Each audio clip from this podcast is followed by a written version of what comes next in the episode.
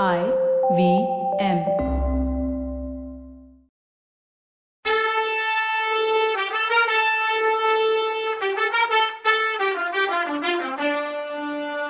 வணக்கங்க. நான் கவிதா பேசுறேன்.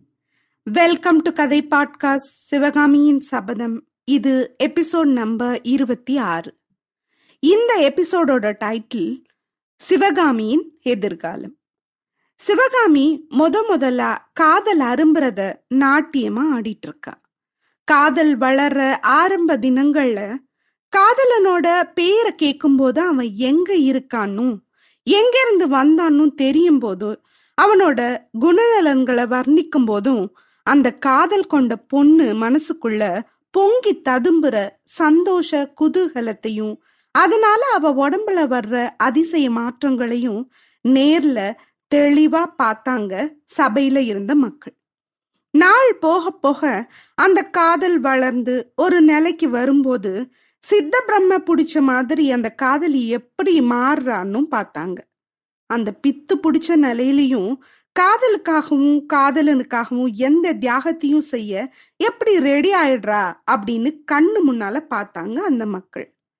பெத்து வளர்த்த அம்மாவையும் அப்பாவையும் விட்டுட்டு காதலனோட கிளம்பி போகவும் காதலுக்கு தடையா இருக்க எந்த சமூக கட்டுப்பாட்டையும் ஒதுக்கி தள்ளிட்டு போறதுக்கும் ஊர்க்காரங்களோட ஏச்சு பேச்செல்லாம் எப்படி அந்த பொண்ணு தைரியத்தோட எதிர்கொள்றான்னு பார்த்தாங்க. இத வார்த்தையில சொல்ல முடியாத இந்த உணர்ச்சி எல்லாம் சிவகாமி அபிநயத்துல காட்டினா. பொண்ணு மனசுக்குள்ள படிப்படியா காதல் பெருசாகி வர்ற அபூர்வ பாவம் எல்லாம் சிவகாமி அபிநயம் பிடிச்சு காட்டினப்போ சபையில பாத்துட்டு இருந்தவங்களுக்கு இது சாதாரண மனுஷங்களுக்கு உள்ள காதல் இல்ல. அந்த பகிரண்டங்களை எல்லாம் காக்கிற தெய்வமான எம்பெருமானுக்கே உள்ள தெய்வீக காதல்னு தோணுச்சு. அதோட அது நின்னுடல.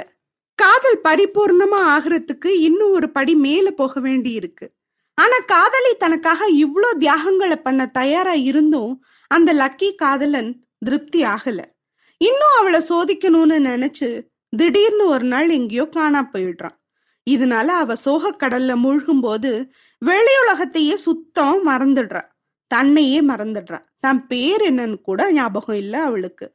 உன் பேர் என்னன்னு யாராவது கேட்டா காதலனோட பேரைத்தான் சொல்றாளாம். அப்படி மனநிலைமையில திரும்பவும் அவ காதல அவ முன்னாடி வரும்போது காதலி அவ தப்பெல்லாம் மன்னிச்சிருங்கன்னு சொல்லி அவனோட காலில் விழறா. படிப்படியா இத்தனை உணர்ச்சியையும் முகபாவத்திலையும் கண் பாவத்திலையும் உடம்பு அசைவிலையும் சைகைகள் மூலமாவும் காட்டிட்டு வந்த சிவகாமி தலைப்பட்டாள் நங்கை தலைவன் தாளேன்னு வரிய பாடிட்டு கும்பிட்ட கைகளோட மரம் மாதிரி தரையில கீழே விழுந்தா.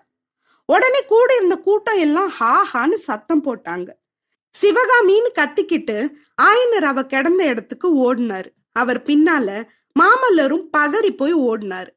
ஆயனர் சிவகாமி கீழே கடந்த இடத்துக்கு பக்கத்துல தரையில உட்கார்ந்தாரு. அவரோட உடம்பு பதறிக்கிட்டே இருந்துச்சு.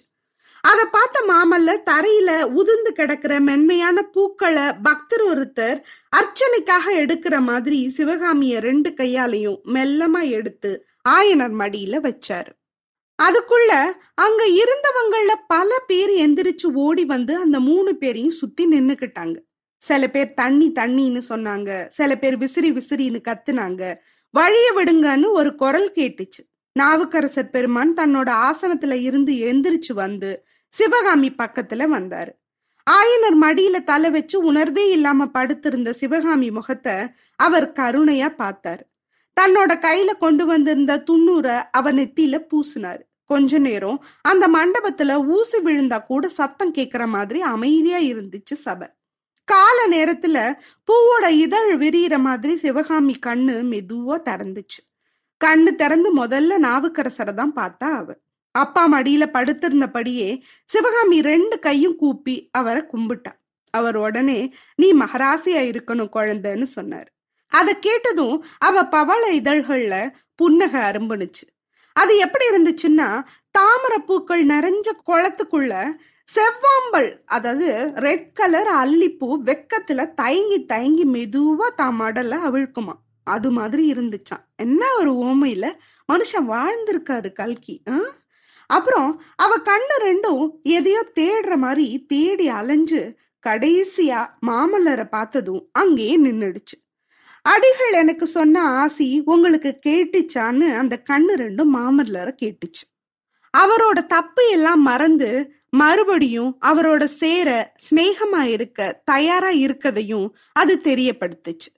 திரும்பவும் நாவுக்கரசர் குரல் கேட்டதும் சுயநினைவுக்கு வந்தவளா டக்குன்னு எந்திரிச்சு நின்னா சிவகாமி. இவ்வளோ பேருக்கு நடுவுல தான் இப்படி மயக்கம் போட்டு விழுந்ததை நினைச்சு அவளுக்கு வெக்கமா இருந்துச்சு. ஐனரே நாட்டிய கலையோட சிறப்பை பத்தி நான் படிச்சும் கேட்டும் இருக்கேன். ஆனா அதோட முழு புகழையும் சிறப்பையும் இன்னைக்கு தான் தெரிஞ்சுக்கிட்டேன். என் வாயிலிருந்து வந்த பாட்டுக்கு இவ்வளோ உணர்ச்சியை வெளிக்கொண்டு வர முடியும்னு எனக்கு இது வரைக்கும் தெரியாது. உங்க பொண்ணால பரத சாஸ்திரமே பெருமையடைய போகுது. நிஜமாவே அது தெய்வ கலையாக போகுது.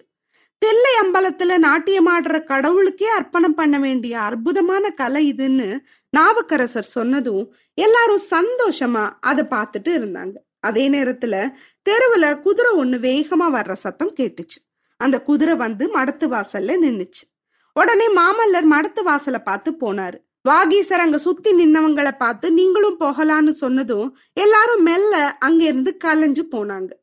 மாமல்லர் வாசப்படி பக்கத்துல நின்னு வீரன் ஒருத்தனோட பேசிட்டு உள்ள வந்தார். நாவுக்கரசரை பார்த்து கும்பிட்டு சுவாமி மதுரையிலேருந்து தூதர்கள் ஏதோ அவசர செய்தியோட வந்திருக்காங்களா? நான் கிளம்புறேன்னு சொன்னார். சரி மாமல்லரே.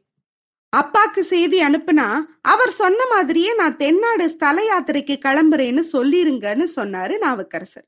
அப்படியே ஆகட்டும் சுவாமின்னு மாமல்லர் சொல்லிட்டு ஆயனரை பார்த்து சிற்பியாரே துறைமுகம் போய் சேர்ந்ததும் சிவகாமி எப்படி இருக்கான்னு செய்தி அனுப்புங்க.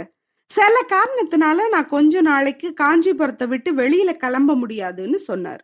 இப்படி பேசிக்கிட்டே மாமல்லர் அடிக்கடி சிவகாமிய பார்த்து அவகிட்ட நயன பாஷையில போயிட்டு வரேன்னு சொல்ல நினைச்சாரு. ஆனா சிவகாமி எங்க? அவ குனிஞ்ச தலை நிமிராம நின்றுட்டு இருந்தா ஆயனர் பின்னாடி. அதனால அவகிட்ட சொல்லிக்காமையே கிளம்ப வேண்டியதாயிடுச்சு.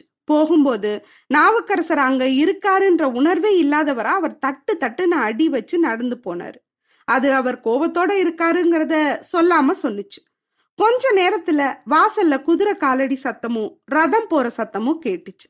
சிவகாமிக்கு அப்போ தான் உயிர் தன்கிட்ட சொல்லாம கொள்ளாம வெளியில கிளம்பி போய் ரதத்து மேல ஏறி போன மாதிரி இருந்துச்சு.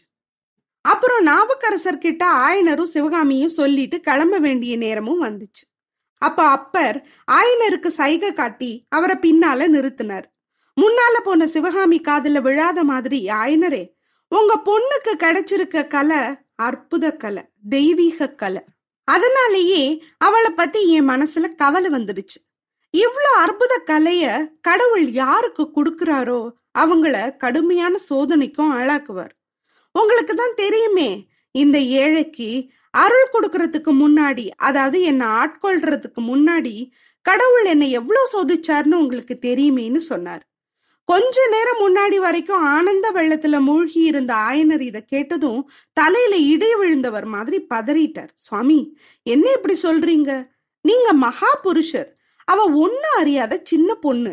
அவளுக்கு ஏன் சோதிக்கணும் கடவுள்? உங்க வயால இப்படி சொல்லிட்டீங்களேன்னு பதறிட்டாரு ஆயனர். ஆயனரே சத்தமா பேசாதீங்க. சிவகாமிக்கு இது தெரிய வேணாம். ஆனா நீங்க முன்ஜாக்கிரதையா இருங்க. உங்க பொண்ணை பார்க்கும்போது ஏதோ பெரிய துக்கம் வரப்போகுதுன்னு என் மனசு சொல்லுது. ஆஹா. அது மாதிரி நடக்க போறத சொல்ற திறமைய கடவுள் ஏன் எனக்கு கொடுத்தாருன்னு சொல்லும் போதே நாவுக்கரசர் கண்ணுல தண்ணி வந்துருச்சு. ஆனாலும் நீங்க தைரியமா இருக்கணும். இந்த உலகத்துல பணி செய்து கிடப்பதே நம்ம வேலை. நம்மளை தாங்குற கடவுள் கருணையே வடிவானவர். உங்க வேலையை செஞ்சுக்கிட்டு நீங்க நிம்மதியா இருங்க. எத்தனை சோதனை வந்தாலும் மனசு கலங்க வேணாம். பக்தர்களுக்கு எவ்வளோ துன்பத்தை கொடுக்கிற கடவுள் கடைசியா தான் அருளை கொடுப்பார். ஆட்கொள்ளுவார்னு சொல்லிட்டு நாவுக்கரசர் மடத்துக்குள்ள போயிட்டார். அன்னைக்கு சாயந்தரம் அந்த திருமடத்துக்குள்ள போனப்போ மனசு சந்தோஷப்பட்ட ஆயன சிற்பியோ இப்ப பெரிய மனவாரத்தோட வெளியில வந்தாரு. அபூர்வ வேலைப்பாடுகளோட அவர் உருவாக்கிட்டு இருந்த பெரிய பாறாங்கல்ல தூக்கி அவரோட இதயத்து மேல யாரோ வச்சுட்டாங்க மாதிரி இருந்துச்சு அவருக்கு. யோசிச்சுட்டு வருத்தமா மடத்து வாச பக்கம் வந்தாரு. தன்னோட வருத்தத்தை வெளியில காட்டாம சமாளிச்சுக்கிட்டு குழந்தை இப்பவே நாம ஊருக்கு திரும்பி போலாம்ல? அப்படின்னு கேட்டாரு. கமலிய பார்த்துட்டு காலையில போலாம்ப்பா அப்படின்னு சிவகாமி சொல்லிட்டு இருக்கும்போதே கடகடன்னு சத்தத்தோட ரெட்ட குதிரை பூட்டின வண்டி ஒண்ணு அங்க வந்து நின்னுச்சு. அத ஓட்டிட்டு வந்த சாரதி ரதத்துல இருந்து குதிச்சு வந்து மடத்து வாசலுக்கு வந்தான். அவன் நல்லா வாட்ட சாட்டமா இருந்தான். வயசு ஒரு இருபத்தஞ்சு தான் இருக்கும். ஐயா இங்க மாமல்லபுரத்துல இருந்து ஆயன சுற்பியும் அவங்க பொண்ணு சிவகாமியும் வந்திருக்காங்களாமே? நீங்க அவங்கள பாத்தீங்களான்னு கேட்டான். ஓ நீ கண்ணபிரானா? எங்களை யாருன்னு தெரியலையா உனக்குன்னு கேட்டாரு ஆயனர். அதுதானே தெரியல. இந்த சப்ப மூக்கையும் அகலக்காதையும் எங்கேயோ பார்த்திருக்கேனே ஞாபகம் வரலையேன்னு அவன் தான் தலையில ஒரு குட்டு குட்டிக்கிட்டு யோசிச்சான். என்னப்பா கண்ணப்பா மண்டைய உடச்சுக்கிட்டு எங்க மேல பழிய போடாத. கமலி அப்புறம் எங்களை சும்மா விட மாட்டா. நீ தேடி வந்த ஆளுங்க நாங்க தான் அப்படின்னாரு ஆயனர். அடாடா இத முன்னாடியே சொல்லியிருக்க கூடாதா? எனக்கும் சந்தேகமா தான் இருக்கு. ஆனா கண்ணால பாக்குறதும் போய் காதால கேட்டதும் போய் தீர விசாரிக்கிறதே மெயின் கும்பகர்ணனுக்கு ஜாம்பவான் சொன்ன மாதிரி இருக்கட்டும். அப்படின்னா நீங்க தான் ஆயன சிற்பியும் அவரோட மகள் சிவகாமியும் ஆக்கும். ஆனா உங்கள ஆயன சிற்பி யாரு? அவரோட பொண்ணு யாருன்னு காமெடியா அந்த ரதசாரதி கேட்டுட்டு அந்திமால வெளிச்சத்துல அந்த ரெண்டு பேர் முகத்தையும் மாறி மாறி உத்து பார்த்தான். சிவகாமி கலகலன்னு சிரிச்சுக்கிட்டே அண்ணா நான் தான் சிவகாமி இவர் என் அப்பா. நாம நிக்கிறது பூலோகம் மேல இருக்கிறது ஆகாசம். உங்க பேர் கண்ணபிரான் என் அக்கா கமலி. இப்ப எல்லாம் ஞாபகம் வந்துருச்சா அக்கா சௌக்கியமா? இன்னைக்கு ராத்திரி உங்க வீட்டுக்கு வர்றதா நினைச்சிட்டு இருந்தோம்னா ஓ அப்படியா? கும்பிட போன கடவுள் விழுந்தடிச்சு குறுக்க ஓடி வந்த கதையால இருக்கு. நீங்க எங்க வீட்டுக்கு வர்றதா இருந்தீங்களான்னு கேட்டான் கண்ணபிரான்.